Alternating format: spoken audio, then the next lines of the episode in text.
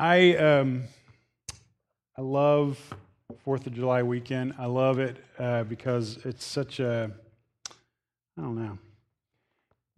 There, there's something about um, there's certain certain times of the year, certain activities that mark you out as a certain type of person, and um, and you might think of of things that your family does that that kind of mark you out as whatever family you're a part of. It's just something unique to you.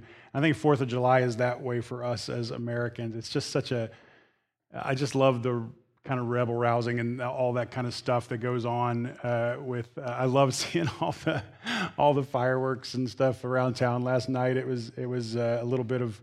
Uh, beautiful anarchy, and um, it was just I don't know. I, it was just really enjoyable. My dog didn't enjoy it nearly as much as I did, but um, it's just just something awesome. There's something there are some things that are so uniquely um, American. In fact, I read a, a, post about that this week that was like all these things that other countries don't understand about us that seem totally normal to us. I won't get into it, but it was, it was pretty funny. But it, it, there are the, there are definitely those things. I love the fireworks. I love the you know gathering around the grill and and and us and and, and then for, for us, you know, if I come down, zoom in any even further, like to my own individual family it was a really cool reminder uh, over the last couple weeks as we got to travel.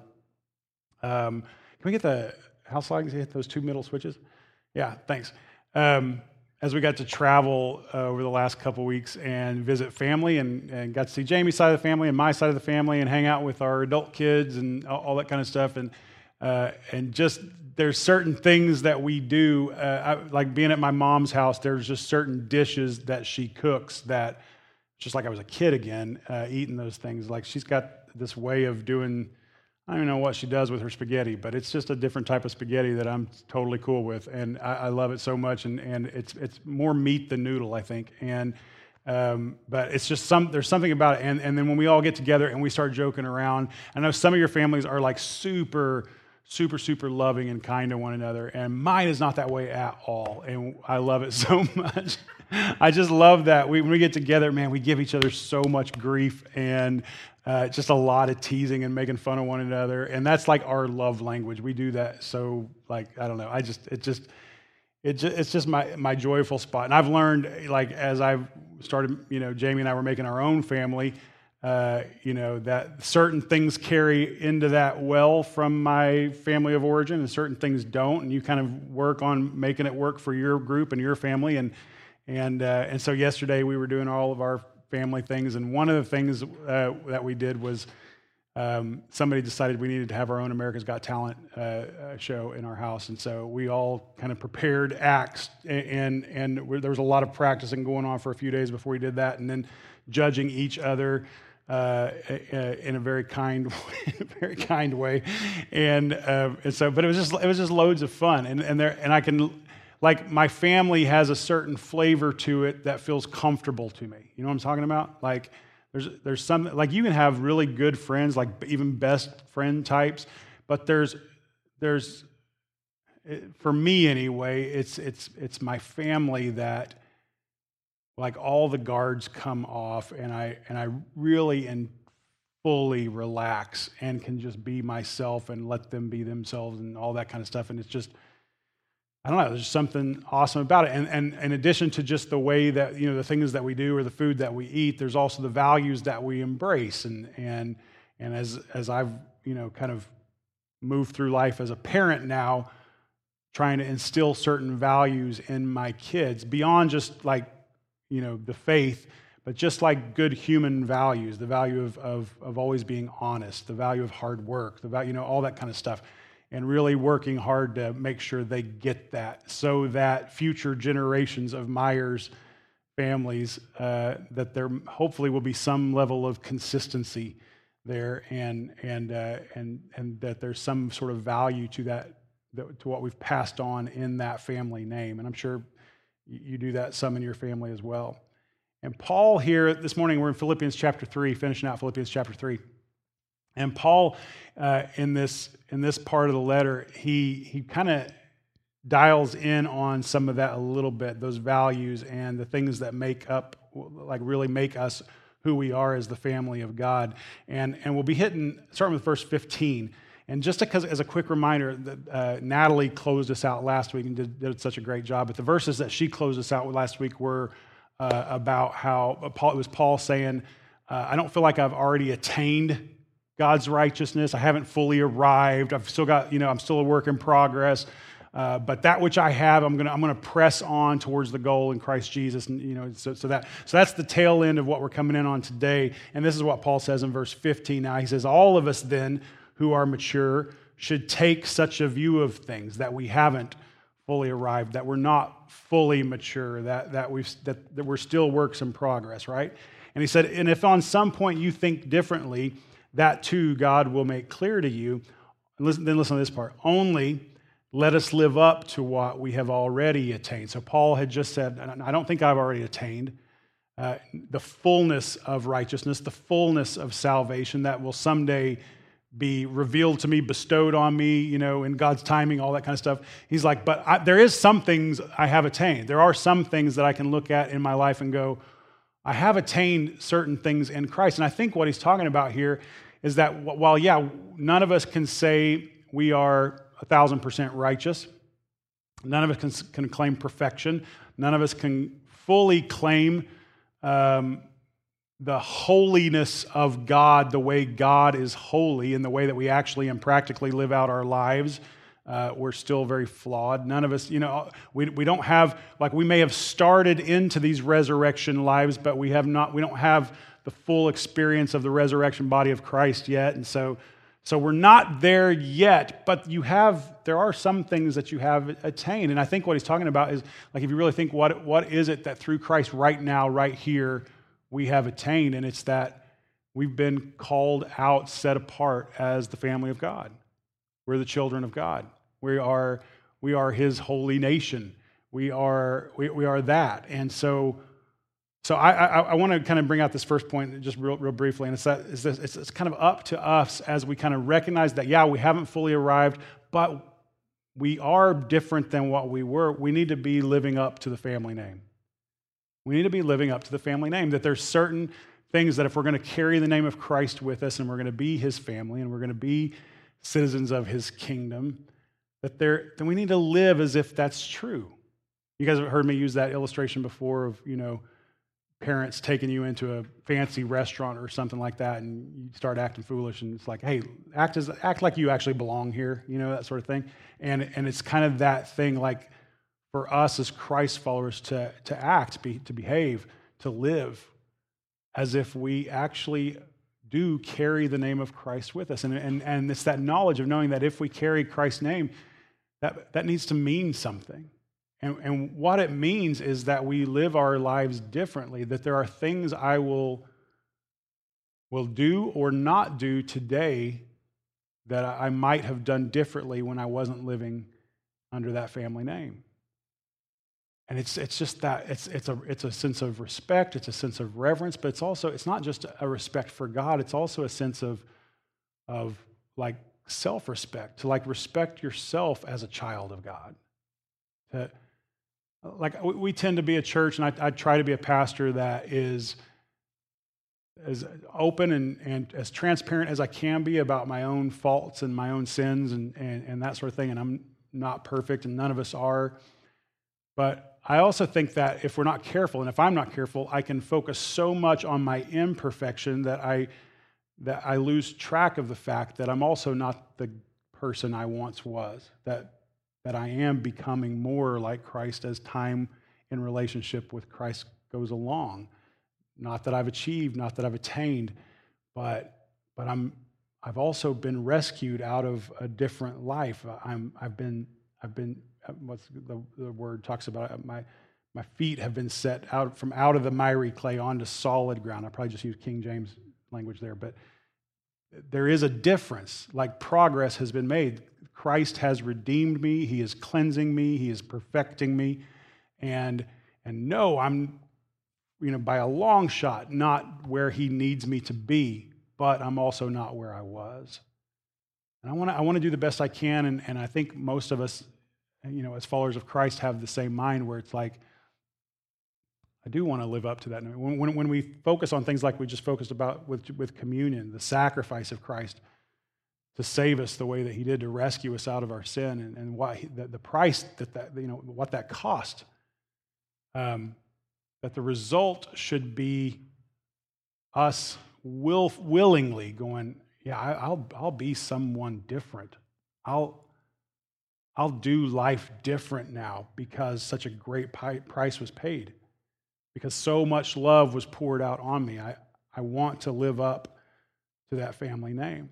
I know as a kid, I've got kids, I've got one or two kids like this too, where like I, I come, I came from a spanking family, and uh, and at least when I was younger, and uh, but honestly, even more than a spanking could hurt me. Um, my dad looking at me and telling me how disappointed he was in me would wound me more than anything else. Like, um, like that feeling of that I brought some sense of shame to him or to our family uh, by my actions was was really all the punishment I need. And I've got I've got a kid or two that are like that too. You just look at them cross and and uh, or disappointed looking, and and they immediately melt and break. Eh, you know, it's it's it's, it's that that sort of thing. And and I think when when you when you have a relationship with Christ where you are like when you where you genuinely genuinely like love him and understand how much he loves you like the last thing you want to do is feel like you've let him down or dis- it's that moment it's that moment where Jesus is on his way to the cross and Peter denies him for the third time and, and one of the gospel writers records that at that moment you know, as the cock was crowing, and Jesus turns and looks Peter face to face, eye to eye. I can't imagine. I can't imagine, like just the shame and the disappointment in himself that Peter must have felt at that moment, locking eyes with Jesus, knowing Jesus knew, knowing that he knew.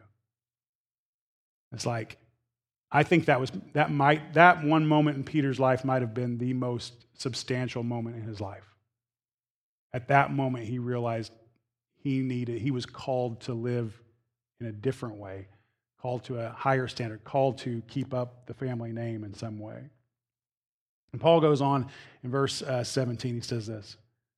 Says, Join together in following my example. Paul does this with his churches sometimes. He's like, just, just live like I'm living, right? He, he's bold enough to do that. He's confident in, in, enough in in how his life has been changed and, and how he's been set apart as something someone different than what he was that he can look at those uh, that are you know disciples in his church and go just follow my example join together in following my example brothers and sisters and just as you have us as a model keep your eyes on those who live as we do. So again he's acknowledging i'm not there with you. I'm in prison. I can't i'm not there to walk in front of you for you to copy your model your, your life after or whatever. But look for people who are living the same way I, I was or whatever, and, and keep your eyes on those people. For, as I've often told you before, and now tell you again, even with tears, many live as enemies of the cross of Christ. Their destiny is destruction, their God is their stomach, and their glory is in their shame. Their mind is set on earthly things.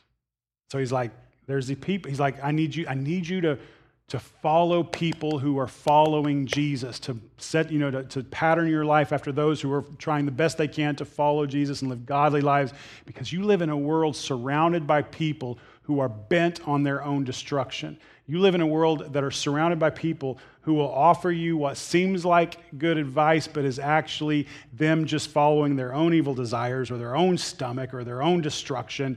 They take glory in what should be their shame. This is the world that you live in. So make sure you fixed your eyes uh, first and foremost on Jesus Christ, and second, as a practical example, on those who are following close to him. And then he goes on and he says this in verse 20. But our citizens, even though you're living in that world, even though you're living in this world of people bent on destruction, our citizenship is in heaven. And we eagerly await a Savior from there, the Lord Jesus Christ, who, by the power that enables him to bring everything under his control, will transform our lowly bodies so that they will be like his glorious body. Therefore, my brothers and sisters, this is chapter 4. Therefore, my brothers and sisters, you whom I love and long for, my joy and crown, stand firm in the Lord in this way, dear friends. He was like, the, if, if you're going to be part of this, of this country, of, of this kingdom, if you're going to be part of this family, then set yourselves out as something different. Now, it's really easy to kind of, kind of turn this into some sort of uh, just simply uh, moral teaching about, well, you know, the world lives this way, so you live this way. But really, over and over, Jesus and his disciples boil it down over and over and over and over through Scripture about really one primary thing, and that's love. You live in this world that is dictated by power and control and abuse and manipulation and on and on and on, all these things that, that has built up the systems of this world and kept some people up and kept other people down and, and, and all of that. Like, no, no, no. But this new world I'm, I'm establishing, this new kingdom I'm establishing, this new family I'm setting up will be marked by love. They'll know your mind by the way that you love each other. They'll know your mind by the way that you love each other. There's, um, I remember when I was a kid, uh, you know, I, I, grew up with two brothers, and one of them was, I'm the oldest, I uh, had one year, a year younger than me, and then there's one that's like seven years younger, Jason. And um, there was, and, you know, and of course, you, when you're in a family like that, uh, it, siblings tend to kind of pair up with each other against mom and dad. It's not, we don't talk about it, but it's there, right? And so, uh, I, I, you know, so we could be displeased with our parents or the way we thought we were being treated or whatever, and we could talk about mom and dad with each other, that sort of thing. But I remember one time, um, my brother Jason, uh, he was still first, second grade or something like that, and he's out in the garage with uh, one of his best friends that lived down the street from us, and they're playing, and they were getting into something in the garage I shouldn't have been getting into, and my dad came out to the garage and kind of snapped at him and said, "Hey, you guys get out of that stuff, leave that stuff alone." Turned around, walked away, and, and this friend uh, down the street looked at Jason and said, Man, your dad is a jerk. And Jason, like, decked him, like, just popped him in the mouth, just, just, just knocked him out, right? And, uh, and so he ran home crying, and, and that was that. But um, there's this sense uh, of when, when you're with family, like, you can say whatever you want to uh, to each other but that doesn't change the fact of how loyal you are to one another, how much you love one another.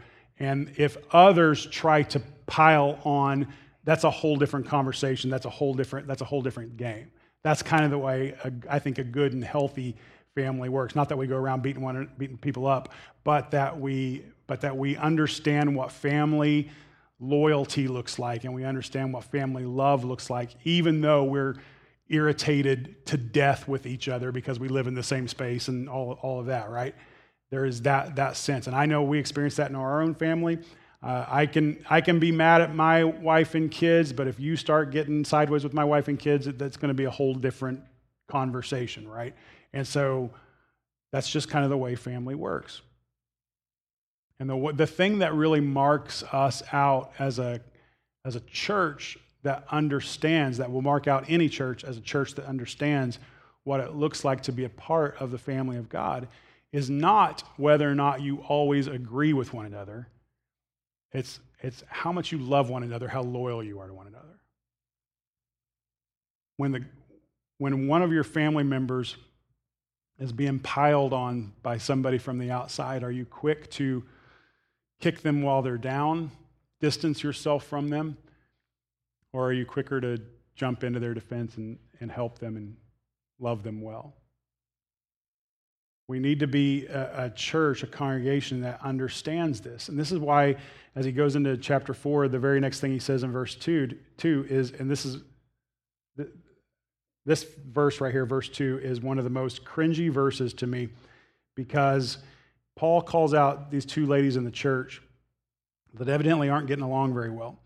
And there's nothing necessarily wrong with that. It's just so unfortunate that for 2,000 years they've been called out as the two ladies in the church that weren't getting along very well. And so we should probably give uh, these two ladies uh, a little bit of grace here. But he says this He says, I plead with Euodia and I plead with Syntyche to be of the same mind in the Lord. Yes, and I ask you, my true companion, I think he's probably here talking to the pastor of this church. Yes, and I ask you, my true companion, companion, help these women since they have contended at my side in the cause of the gospel. So he's like, he's like, yeah, they're not getting along right now, but I really, I want, I want to ask you guys to rise above your disagreement and be unified. And Pastor, help them do that. Why? Because we shouldn't write them off. They have been good partners in the gospel. They, they've contended, they fought, they've locked arms with me and fought alongside of me as we seek to change this world for, with the gospel of Jesus Christ. And so don't just simply write them off because at this moment in time they're not getting along. They have value to me, they have value to the kingdom of God, they have value as as our family members, as, our, as the family of God. And so don't write them off, but instead help them. And then he says this along with Clement and the rest of my coworkers whose names are in the book of life. And there's this kind of sense that, that yes, there will be in any church life, there will be um, things that we don't see eye to eye on. It could be theological things, it could be political things, it could be just situations about life, different sports teams, whatever. I mean, it doesn't, we're all not always going to see eye to eye on everything. But that's not what we're called to do. That's not what we're not called to just be, you know, cookie cutter robots that behave exactly the same way. It is our differences. It's, it's kind of the same, since we're talking about Independence Day, it's kind of the same thing that I think makes us a really beautiful country. The beautifulness of our country is not that we all see our country the same. The beauty of our country is that we can, we can maintain um, a country and be so different. And, that, and that, that's, that's from the very founding of our country. We have this tendency to think that things have never been more divisive in our country than they are right now. And I would just encourage you to read some history because that is absolutely not true. From the get go, they couldn't agree on what the Constitution should look like, uh, how, whether we should have a president or a king, uh, whether we should have a strong government or a weak. I mean, there was fierce, fierce, ugly name calling disagreements from the very founding of our country. That, that has been a part of kind of who we are. And I, I tend to be as, as, as messed up as this news cycle has been for the last, you know, all, all this year. I tend to think that our country is most beautiful when its citizens are being most disruptive. I, I think it's, it's, it's most beautiful when, when, this, when citizens see something that is wrong and they feel the freedom and the comfort to call it out for what it is, whether you and I agree or disagree about it or not. I think that's one of the things that makes our country the most beautiful. That in itself is worth protecting, it's worth fighting for, it's worth dying for. It's, it is one of the things that makes our country so beautiful. I think the same thing is true about the church. I lay down my life for the church, not because we all worship exactly the same way, but no, because, because we can be so different different backgrounds, different races, different genders, different um, levels of income, different positions in the community, and we all come together. I mean, where else? You look at the stories in the New Testament, you look at some of these letters that Paul wrote, where else can, can a slave sit right alongside a person in, in uh, power in government and speak into that person's life. Where else does that happen? We're all one in Christ Jesus. There is no slave or free, male or female, no Jew or Greek. And that's worth, man, that's worth giving your life to. It's the fact that Jesus looks at this, and, this, and, and, and again, I don't, I don't think we, we're really in touch with how broken the world was back then when Jesus was walking the earth. I mean, you think the world is evil now, and I'm telling you, this world by and large has Christian values, whether they think they do or not. They're there. They're so embedded into our society that they're almost invisible now. That they're almost invisible. but they're there. This world does not look the way, like the way the Roman Empire used to look. It doesn't look like the way a lot of other global superpowers 2,000, 3,000 years ago used to look. It looks much more Christian than it, than it used to. Is it perfect? No, not by any stretch of the imagination. But we live in this world, as broken as it is, where Jesus could come into it and go, I think I could get all these broken pieces and put them together into something really beautiful. When Jamie and I were in uh, uh, Europe uh, a couple of years ago, I think, I might be wrong, I'll speak for her, and she can correct me later.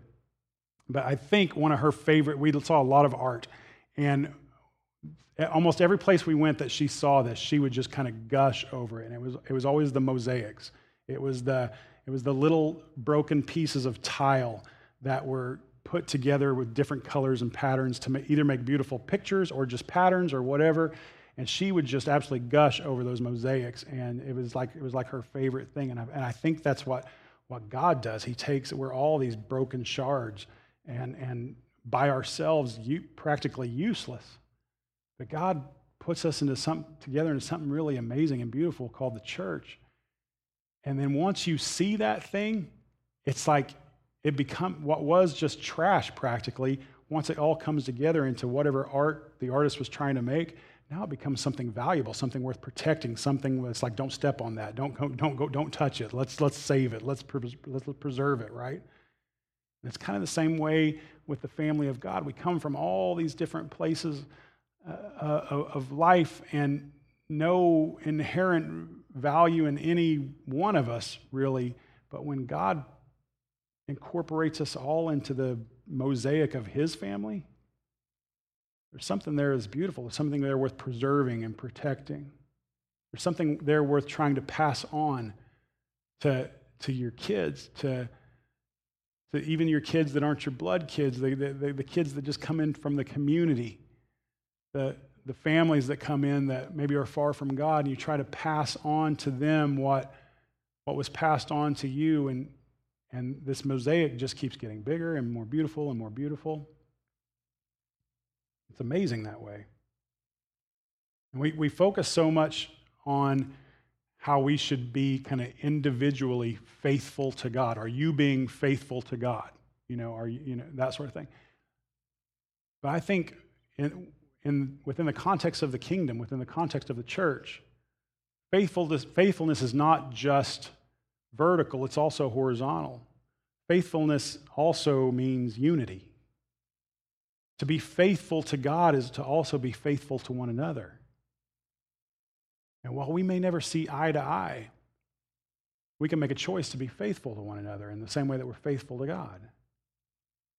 While, while, while some of us might get under each other's skin or, or whatever, we can choose to value each other as brothers and sisters in Christ, as members of this family, and go out of our way to love one another. Like to genuinely, like with actions, not just with words, love one another. And so I, I want to encourage us as a church this morning to, to understand the freedom that we have in Christ is not, it's not, first of all, it's not the same as the freedom that we celebrate as a nation. It's a different kind of freedom. The freedom that we have in Christ, it has so many different facets to it. Um, it's a freedom from the result of our sin, the shame of our sin, the punishment of our sin. It's a freedom from all of that. But it's also, I think, a freedom from how the world would define us, how the, the categories that the world wants to put us in. And in Christ, we're free to just simply be children of God, to be each other's brothers and sisters, to not have to look up or down our noses at one another, and to simply just to exist together in love and in unity, like genuine unity, unity that looks out for each other's needs before it looks out for your own needs. That's something worth preserving. It's something worth fighting for. Those are that's something worth having difficult conversations for so that you make sure you do preserve it, so that it does stay beautiful, so that it does stay whole.